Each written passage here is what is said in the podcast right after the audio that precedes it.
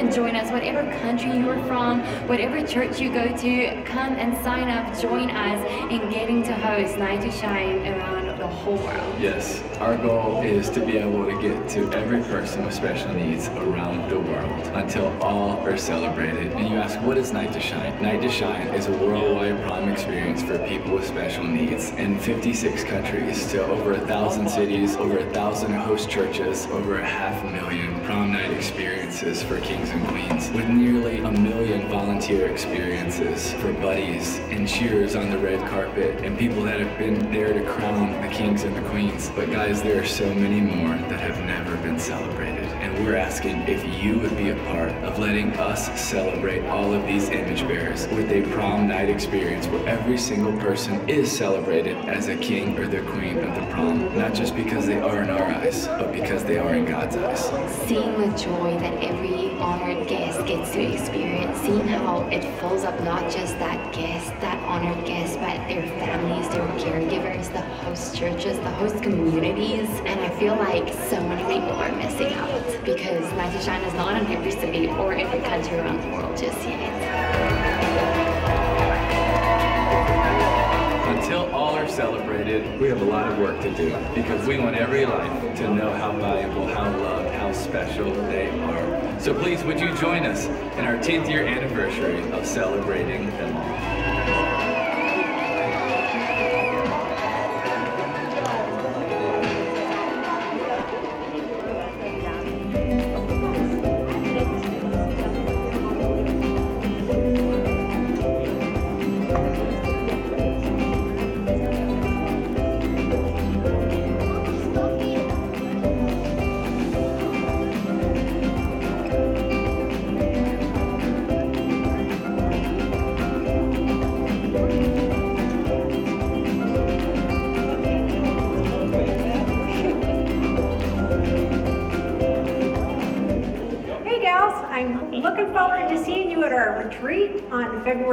17th, 9 a.m. to 2:30. We're gonna have fellowship together, worship together, and hear from the Lord together through my new friend Shadia, who is an author and Bible study leader. Uh, we're also going to have a great time of worship together with Jenny Lamb and Laura Perez. We are also going to eat lots of good food, and the guys are going to serve us this year, so we don't have to work. So, men, you can purchase a ticket for your wife for Valentine's Day and uh, offer to watch the kids that morning, and that way she can come and enjoy this little mini retreat. Uh, you can sign up in the lobby today, or you can go online at bridges.info.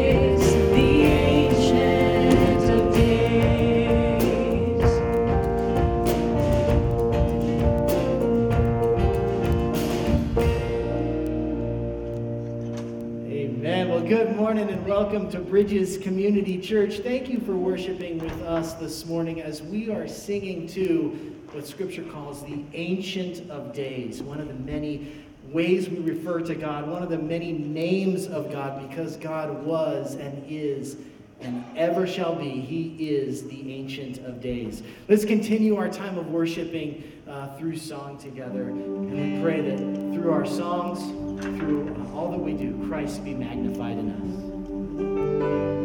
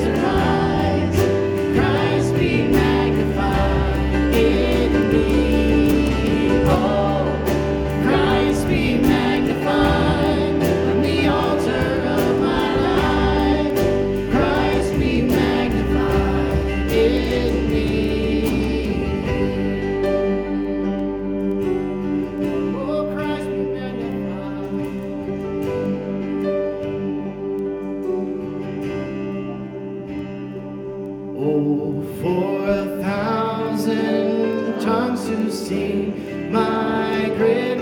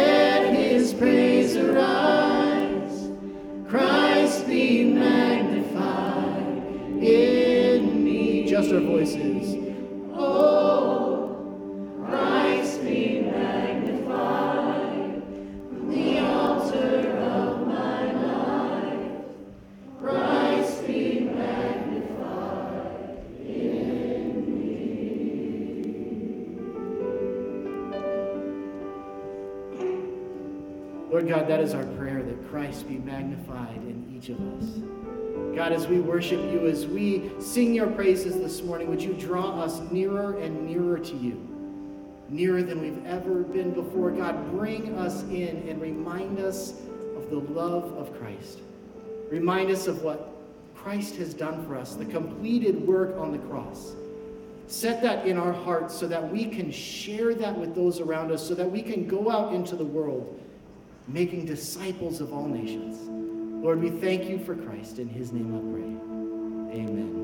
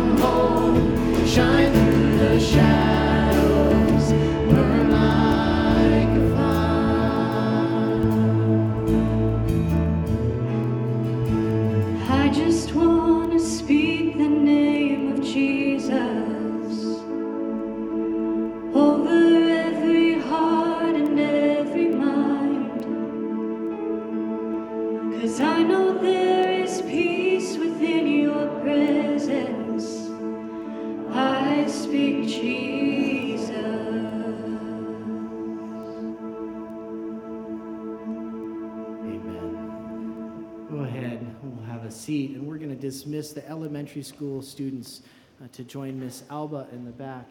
And Laura is going to read our scripture this morning. 1 Peter 3 8 through 18. Finally, all of you have unity of mind, sympathy, brotherly love, a tender heart, and a humble mind. Do not repay evil for evil or reviling for reviling, but on the contrary, bless. For to this you are called, that you may obtain a blessing. For whoever desires to love life and see good days, let him keep his tongue from evil and his lips from speaking deceit. Let him turn away from evil and do good. Let him seek peace and pursue it. For the eyes of the Lord are on the righteous, and his ears are open to their prayer. But the face of the Lord is against those who do evil. Now, who is there to harm you if you are zealous for what is good? But even if you should suffer for righteousness' sake, you will be blessed. Have no fear of them, nor be troubled, but in your hearts honor Christ the Lord as holy, always being prepared to make a defense to anyone who asks you for a reason for the hope that is in you. Yet do it with gentleness and respect, having a good conscience, so that when you are slandered, those who revile your good behavior in Christ may be put to shame. For it is better to suffer for doing good, if that should be God's will, than for doing evil. For Christ also suffered once for sins, the righteous for the unrighteous, that he might bring us to God, being put to death in the flesh, but being made alive in the spirit.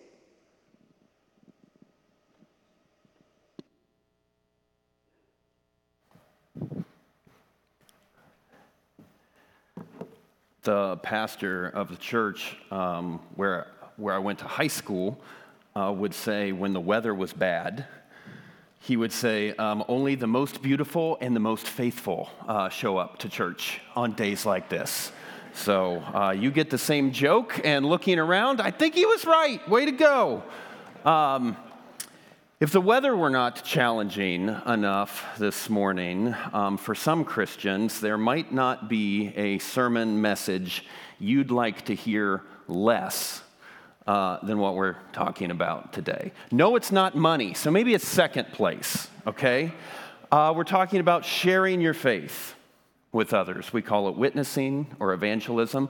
Most of us probably know that we're supposed to do it probably not very many of us feel like we do it extremely well.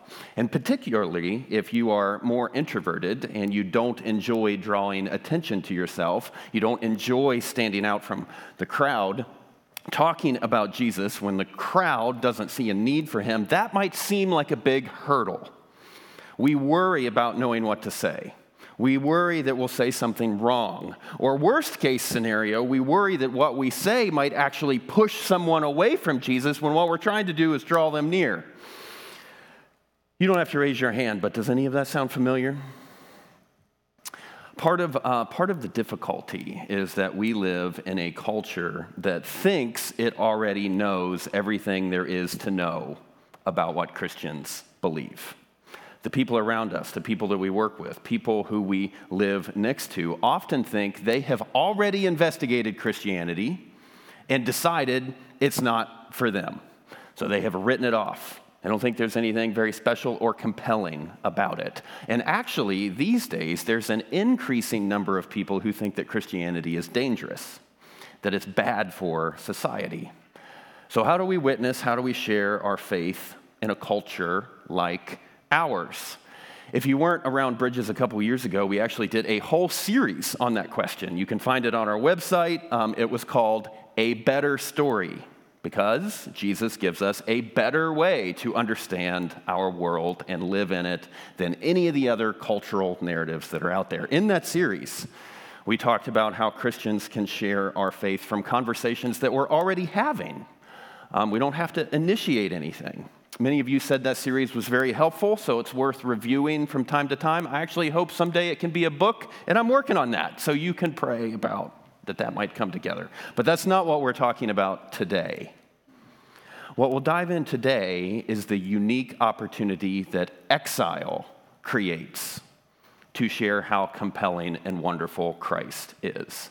We are in week five of our six week series entitled Exiled How to Live in a Place or How to Live in a Culture That Isn't Home.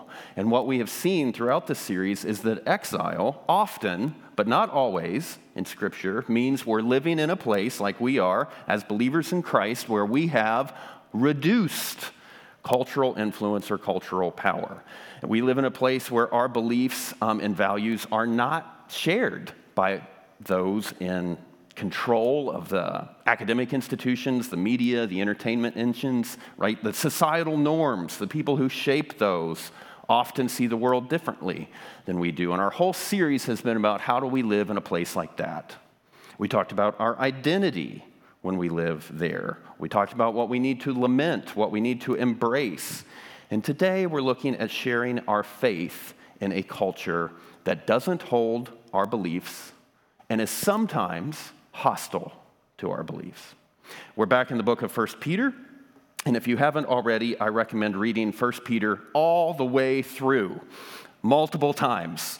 Um, even before the end of our series next week. But uh, as we look at this small passage from chapter 3 of 1 Peter, we will see the unique conditions exile can create, which help, not hurt, us in sharing our faith, the required response from us under those conditions, and if we don't respond the right way, um, will actually blow our opportunity to be able to share. And then finally, we'll ask what people will ask us if we have responded the right way. So, unique conditions exile can create, the, reco- the required response from us, and then what people will ask if we've done our job correctly. So, first, I think it's already up there the unique conditions exile can create, which help, do not hurt us in sharing our faith, is reviling, suffering, and slander. All of those terms can be found in our passage, verse 9, 14, and 16. Those, and those conditions can only exist when we are different from the culture around us. The only time we would have an opportunity to be reviled or slandered or endure suffering because of our beliefs is when our beliefs, values, and practices are not supported by those around us. Obviously, if we're in a setting in a culture that reinforces how God says to live, then we won't ever be challenged, then, right? It's only when we stick out as different and contrary that we might be dismissed or maybe ridiculed or worse. But even if we do stick out as different, and even if we do suffer some kind of consequence, it's not as if we are always under threat for our faith. That's why we say exile can create these conditions. There will occasionally be, and there will occasionally be some moments of exclusion, consequence, difficulty, but it won't, it won't be always. Right? Peter in these verses say, if you suffer for your faith. So it's not every moment of every day, but he also says when you are slandered. So it's going to happen, but it's going to vary in degree and frequency. And if you think about the exilic periods in Israel's history that we see in Scripture, like the whole book of Daniel, right? Daniel records Daniel living in exile after being taken captive to Babylon. So he's, he's like, every moment of the day he's in exile, but even then, the suffering, reviling, slandering that he do- endured, it came and went. It wasn't all the time. In fact, most of the time, life seems to be pretty okay for Daniel. He has a prestigious position. He's an advisor to the king. He lives in luxury. So, most days, not a lot of difficulty for him. But there are moments when, because of his faith, he faces challenges. It's not always to the same degree. Sometimes it's a huge challenge. Sometimes it means life and death for him, but then other times it doesn't mean that, right? I mean, Daniel requests to eat kosher food in one chapter, which is much different when later he is thrown in a den of lions for praying. There are different intensities to the pressure against him, and sometimes there's no pressure at all. Other times there's a lot, and that's what it will be like for us. It's not like we face constant animosity for our faith. In fact, the people around us, most of the time, maybe nearly all the time, are pretty nice. This is a pretty cushy place to live compared to many other parts of the world. But there will be moments, maybe a lot of moments, maybe a few moments. But there will be times when the culture, when those in authority over us, maybe it's a teacher, maybe it's a supervisor, maybe it's our friends, maybe it's the government. Sometimes there will be pressure on us to conform. But in order for us to stay faithful to God, we can't. We have to stand apart as different. And by doing so, we will face a consequence. We will lose something. We might only lose respect. We might lose an opportunity. We don't get the promotion. We might get canceled. Or, like Daniel, in the most severe case, probably not where we live, but your life could be threatened because of your faith. Followers in, of Christ in other parts of the world certainly, often, frequently gather to worship under threat of death. It's not uncommon. Even today, it's not uncommon. It's just uncommon here, praise God. And really, anywhere in the West, it's uncommon. So we probably won't face that. But there are moments where it will cost us something to stay faithful to God. And those moments are the unique opportunities exile can create to share our faith. They are the moments, depending on our response, when we can show how compelling Christ is, to show his sufficiency. They are the chance we have to show people who think they know about Jesus that there is more to him than they have ever imagined but it hinges on our response. The required response from us, and if we don't respond this way, then we blow the opportunity to share our faith. The required response from us is blessing rather than cursing and submitting without conforming. Blessing rather than cursing, submitting without conforming. Now, that's quite a lot. So we'll go through it slowly and then we'll give a bunch of specific examples. And along the way, we'll see how compelling it really would make our faith. So, first, blessing rather than cursing. 1 Peter 3 9, do not repay evil for evil or reviling for reviling, but on the contrary, bless, meaning bless those who are reviling you. For this you are called. So, notice first, we're not supposed to stay silent when we're cursed or slandered. Peter mandates a verbal reaction. When there is a cost for following Christ, we speak up. But we don't speak up to complain. We don't speak up to moan and groan about how uncomfortable we are. Instead, we speak in favor of the one who is causing us trouble. Now, if you think, hey, I bet I could still pray for the person who was causing me trouble, and maybe that's sort of like blessing, but I could complain at the same time, right? No, actually, you can't. Peter has accounted for you. Later in his letter, Peter actually says, rejoice when you experience suffering for obedience to God. 1 Peter 4:13. So our reaction, Peter says, is rejoicing in suffering and blessing those who caused the suffering. Do you know anyone who does that? When attacked, turns around and blesses their attacker. Do you see how unique a response that would be? No one reacts that way.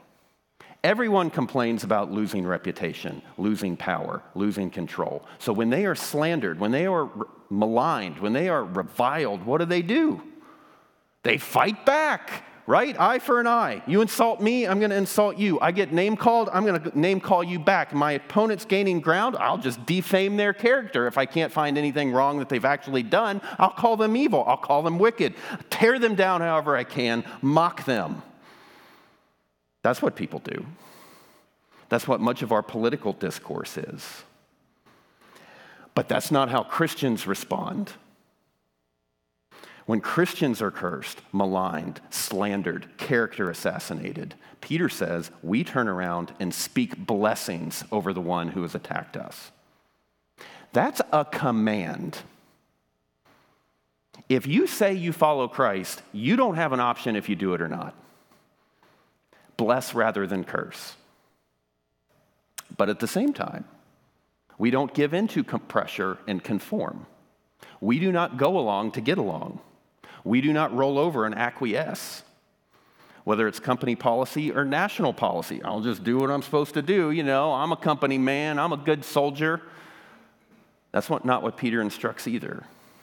In our verses, Peter writes, Turn away from evil and do good. Verse 11. I mean, if someone pressures you to do evil, don't do it. Even if you're going to suffer consequences, keep doing good. And he continues Have no fear of the people who are causing you to suffer, nor be troubled. He's saying, Keep doing what God says. And if uh, authorities, whoever they are, give you a consequence for that, don't complain. Instead, rejoice and bless them. It goes along with what Peter had said in the previous chapter. This chapter 2, verse 13. Peter says, Submit to those who are in authority. Peter fits together concepts that we may not immediately think go together. Peter thinks you can submit to authorities, even evil authorities, and at the same time keep doing what God says to do yourself, even if the authorities you're submitting to say for you not to keep following God. Peter thinks you can submit, even to evil authorities, but not conform to them.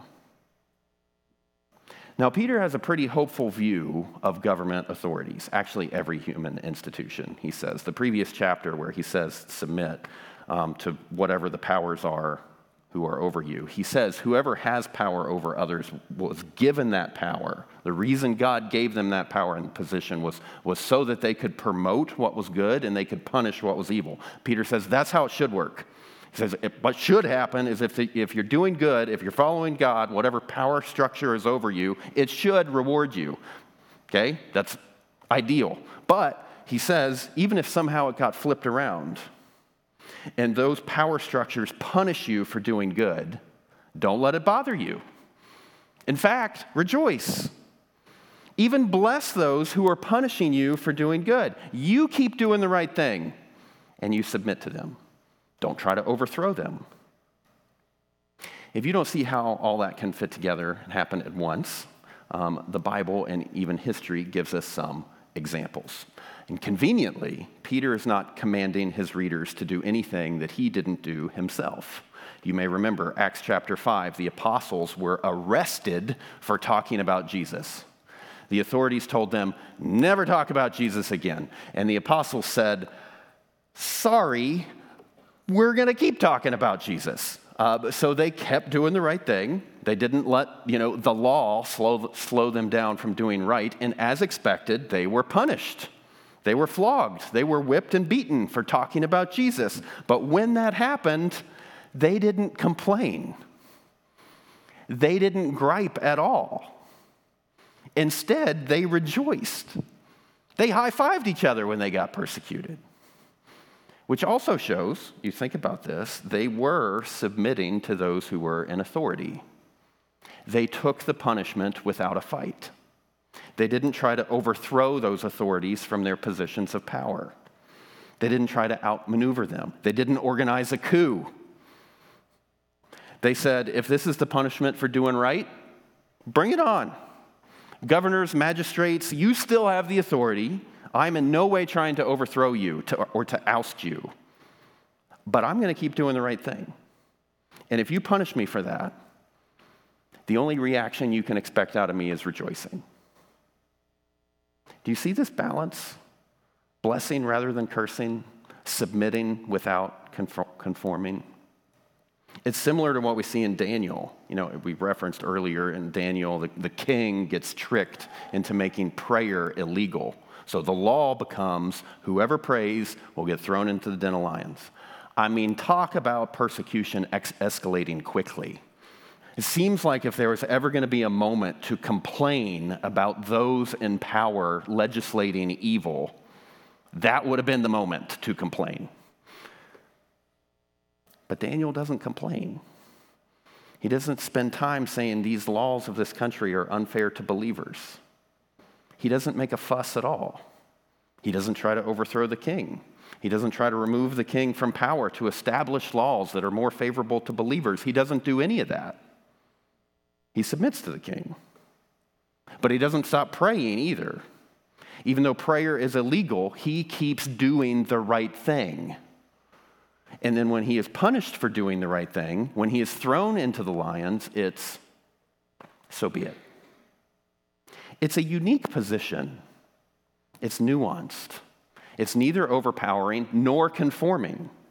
And in the best instances, like Peter commands, it's even blessing those who are attacking you while rejoicing that you're suffering consequences. It's rare, maybe more than rare, might be never that we see anyone do anything like that. We've probably come close a few times. In the history of our nation, probably the person or movement that came closest to what Peter describes as like MLK's nonviolent protests. You know, they said, for instance, we're going to sit at this lunch counter because it's wrong for you to tell us that we can't. So we're going to sit here. But when we get arrested, we just get arrested. We're not going to fight the people who are arresting us. We're going to be in the system, but not of the system. And by doing that, they were witnesses to the system. They were very effective, actually, in changing the system. Blessing rather than cursing, submitting rather than, or instead of conforming, without conforming. Um, another example from history not of Christians getting it right, but of us getting it wrong. Um, and I'll say us who got it wrong because we've got to claim all of our history, right? Example of us getting it largely wrong. Not entirely wrong, largely wrong. Was the church in Nazi Germany. As the Third Reich grew in power and pressured all of society to conform to its ideology, you know, it incrementally incre- increased pressure on the church as well. Um, some of the Nazi demands probably seemed small at the time, right? Like churches were required to hang the Nazi flag in their sanctuaries, which appalls us, If it should. We would never do that. But if you put yourself in the moment, those churches reasoned, they thought something like, hey, if we can still preach whatever we want, and we can run the church however we want, and all we got to do is hang a flag over there, okay, I guess. But other demands seemed large even to them. Nazis wrote what was referred to as the Aryan paragraph, which banned people from Jewish descent basically from the entirety of public life, including the church. So if you were Jewish, or your parents, or even your grandparents were Jewish, you were excluded, you were fired, removed from academic institutions, government positions, and they wanted it to be removed from pastoral positions and even membership in churches. Didn't matter if you were a Christian and your parents were Christians, or even your grandparents were Christians. If you had Jewish biological descent, you're out. And devastatingly, churches argued with each other about whether or not they should go along with that. It shouldn't have even been a discussion, right? But the saddest part is that ultimately many churches did go along with it. One exception is the small breakaway group called the Confessing Church. The rest of the churches basically fell in line. They hung the flag. They removed people from membership either overtly or discreetly. And then, of course, because of their silence about concentration camps, they were complicit in the Holocaust. If you want a case study of what not to do,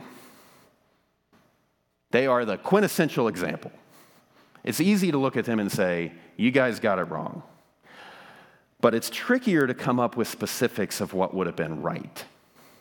Should the Christians have fled to another country? Some of them did. Should they have organized protest marches?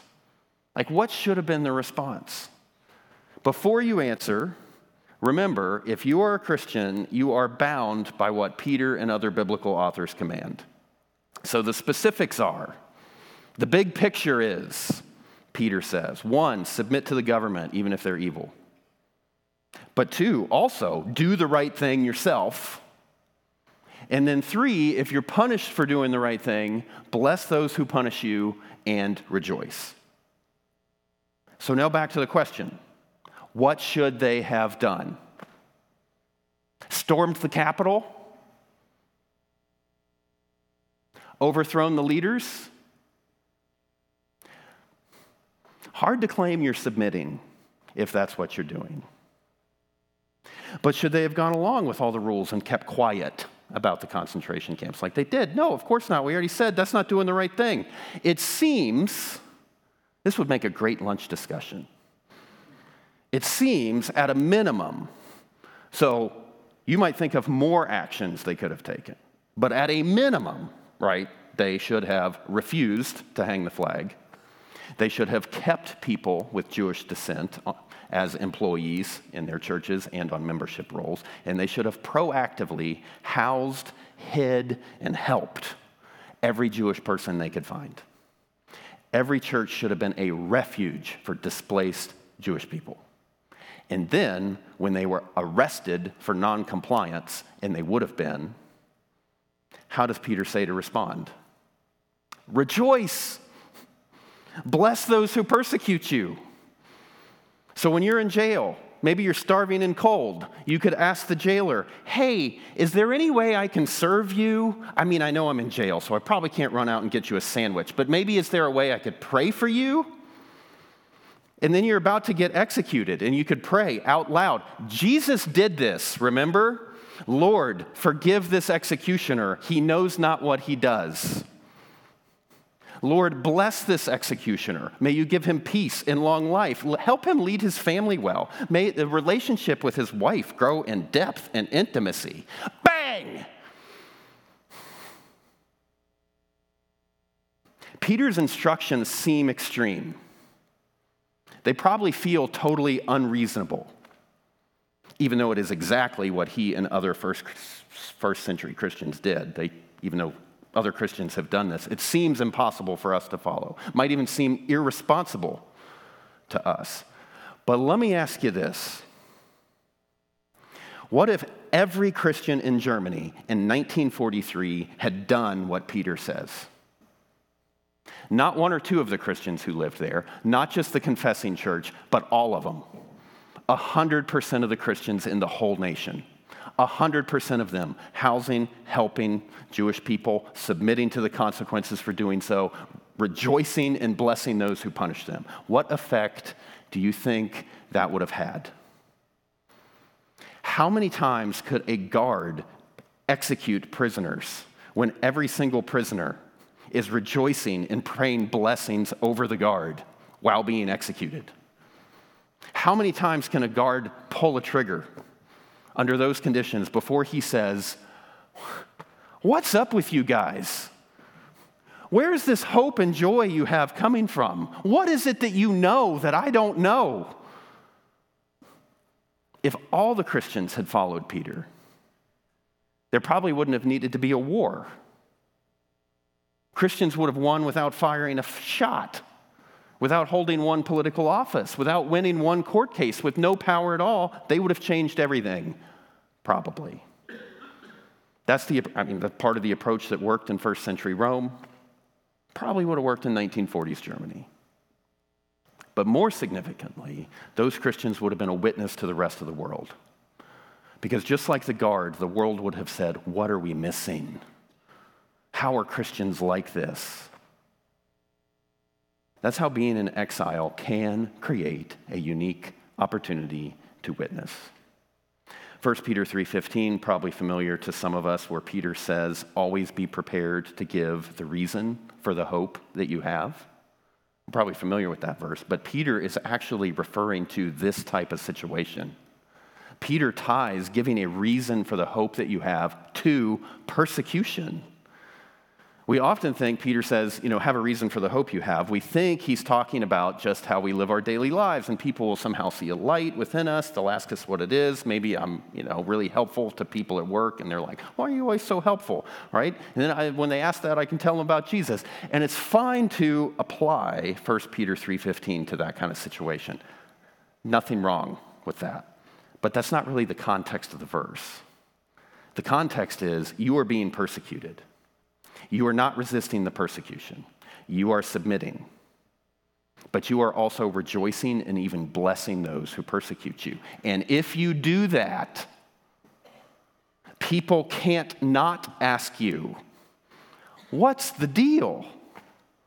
Why are you like this? What is this hope that is in you? That's what they ask. And Peter says, Be prepared to answer. Have a response ready to go because you're going to get asked. If you have responded the right way under reviling, slander, suffering, you will get asked what your hope is. If you whine and complain and try to overpower your oppressor like everyone else does, you will not get asked what your hope is. But if you rejoice and bless, you definitely will. And you can say something like, I know for sure that the all powerful, unlimited God of the universe is totally on my side, for my good, in every situation, even this one. Nothing can happen to me that he doesn't allow. Everything that he lets happen is necessary for my good. Even if you pull that trigger in 10 seconds, he is working all things for my good. I know he is both that powerful and that favorable to me because of what he has already done. He is the one who spoke the stars into existence. So he's all powerful. And at the same time, he's the one who came to earth to redeem us. So he's all loving. In fact, he loves you and me so much that he paid the debt for everything that I've ever done wrong. And you, Mr. Ex- Ex- Executioner, he'll pay the debt for everything you have done wrong. Like if you pull that trigger in 10 seconds. If you place your faith in him, you won't have to answer for this crime at a final judgment because he's already taken the judgment for you. He died on the cross in your place, in my place, in whoever would trust in him's place. But he didn't stay dead. He rose to life again, which shows he's more powerful than even death. But his resurrection also shows he's more powerful that he overcame, that he's capable of reversing all the sin of the world that sent him to the cross in the first place, all the sin of the world that hung on his shoulders while he was hanging there, every bad thing that has ever happened or ever will happen in the world, including if you pull the trigger on me. His resurrection shows he can reverse all the evil effects of it because that's what he was paying for on the cross. Since he rose from the dead, everything will be okay, even this, if you pull that trigger. That's my hope right now.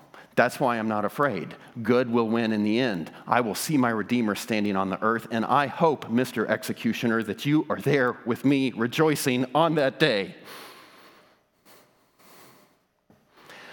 What if those who persecute Christians heard that same story, that same hope, over and over and over again from every Christian they ever met?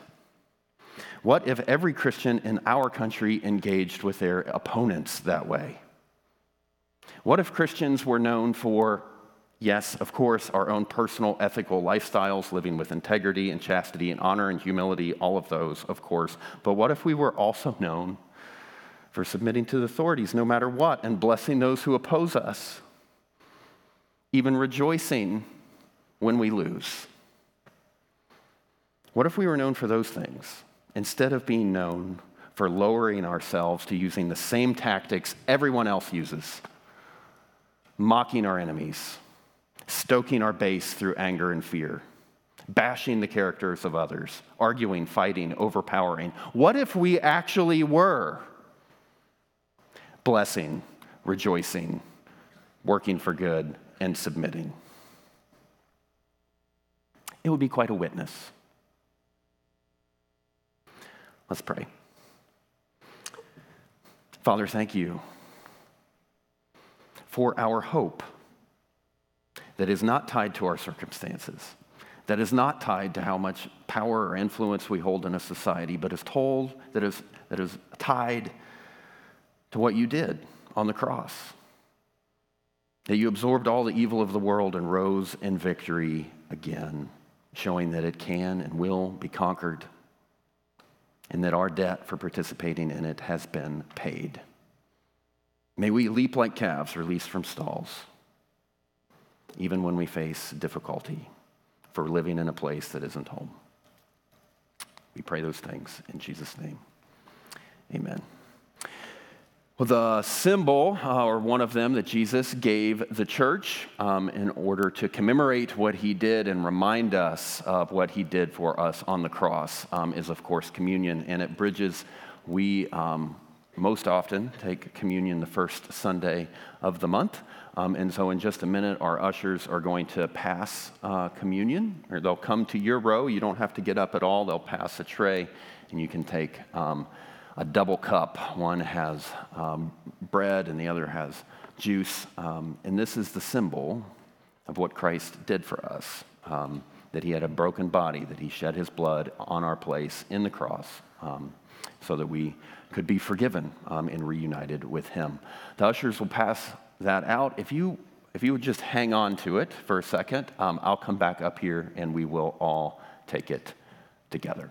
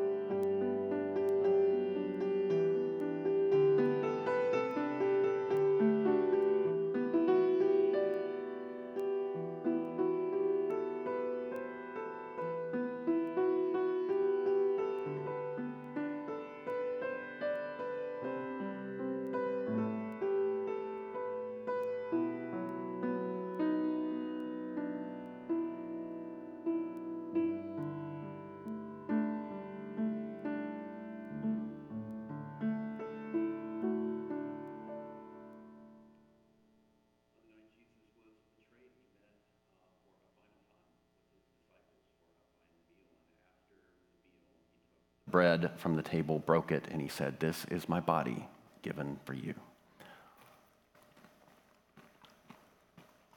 And then he took the cup and he said, This is my blood of the new covenant poured out for the forgiveness of your sins. As often as you eat this bread and drink this cup, do it in remembrance of me.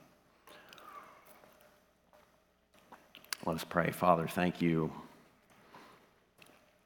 for Jesus' substitutionary sacrifice on our behalf.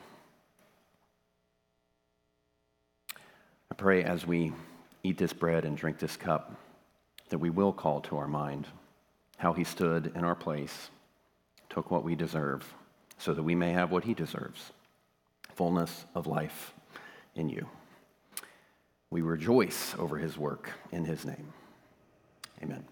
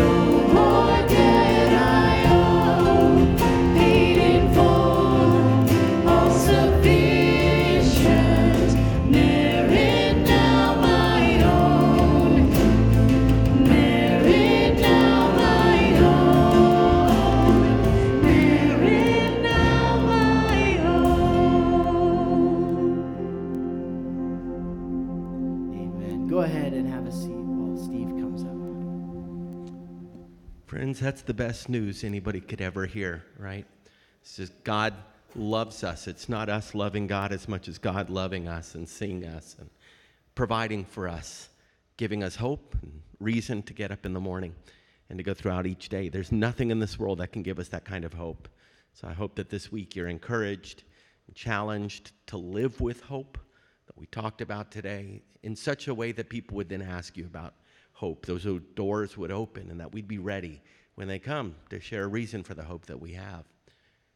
If you have any questions about what it means to follow Jesus or about anything you heard in the sermon today, we'd love to, as pastors, be available to you and uh, try to point you in the right direction or show you some scripture. Just pray together, however, we can help bear burdens and be of support to you. We're so glad that you made it out today, and we do pray for your safety as you head home or wherever you're going this afternoon. Before we depart, just want to spend a little moment here in prayer because this Saturday we have a or this Friday night, actually, we have our special Night to Shine event. So many hours have been spent preparing for this important event. And uh, without the Lord's help, without the Lord's provision, without the Lord's blessing on this event, it's just our human effort, and we don't want that.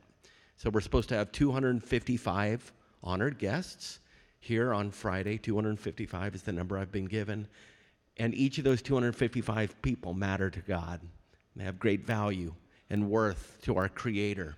And so we want to just celebrate them this Friday night as they come, and we're going to have so much fun and all the different activities. And people of all abilities and of all ages, it's just going to be an incredible time. I'm told that there are going to be over 600 volunteers that are going to be here. So we can pray most of all, again, for God's hand upon that event that it would be a time where the body of Christ is mobilized, that the volunteers are serving with one heart and with one mind, and that ultimately that Jesus is increased and that we must decrease, that we want to see God's love elevated in a really, really great way. That's one of the best ways we can pray. On a practical uh, sense, we want to pray for weather, uh, uh, not just weather, but good weather you know, we're grateful for the rain. Go take a look at the creek as you leave. It's awesome. It's like a lazy river out there, although it's not really lazy right now. It's actually a raging river. But this Friday, yeah, it'd be wonderful if the rain is held off. And so we're going to pray for that on a practical level. We're also going to pray uh, for the health and the safety of all of the people in key positions. There's a, still sickness going around in our community. And so we just want to pray that God's hand would be upon those who are organizing and leading and delegating and all of those things so that come Friday night they've got the energy that they need, that they're protected from COVID, from the flu, from cold, and all those kinds of things that uh, might come up during the week. So if you would please join me in a word of prayer uh, for this Friday, we would love your prayer support. Let's pray. Father, we have been reminded this morning the great love that you have for us. Not that we loved you first, Lord, but that you loved us and demonstrated your love, that even while we were yet in sin, even while we were your enemies, Jesus died for us. And we thank you for the hope that we have because of that hope in this life and hope in the next. May we walk this week with open eyes and an open heart and an eager desire to be salt and light in such a way that others would see the difference that you make in our lives, that we would not look like the rest of this world, Lord, but rather would be set apart, and that you would shine through us brightly, and that conversations could be stirred up that, that would allow us, Lord, to point others to you. May we be ready, may we initiate uh, these opportunities as they come and just take uh, take advantage of them. Lord, we pray for this event this Friday. Thank you that you've given us a beautiful campus that's large enough to house about 900 or so people for a couple hours on a Friday night. Father, we know that uh, this is a special night that many have been planning and praying for for a long time. We desire, Lord, that Bridges Community Church would not get any credit Father, that all of the credit and all the honor would go to you. We pray that you would draw people to yourself, not just to this campus, but to yourself, And that each one of these honored guests, these 255 people, or you know them by name. You know every hair on their head. You know every care and concern. May they know that their Creator loves them and knows them and has a plan for them and wants a relationship with them. May, may they feel your presence and your love in a special way. On Friday, we do pray for the weather, Lord, that you would protect us from inclement weather and help us as we set up tents and red carpet and all these things uh, for Friday, Lord, that the weather would cooperate. Uh, that would really be helpful, Lord. We would also ask for flexibility and no matter what comes our way and pray for uh, health and safety for all of the volunteers and leaders who are part of this event. Ultimately, again, God, we say to God be the glory we desire to see your hand upon this event. Lord, we ask these things in your name and for your glory. Amen. Amen. I hope you have a great rest of your day. Let us know how we can pray for you and encourage you. We'll see you next time.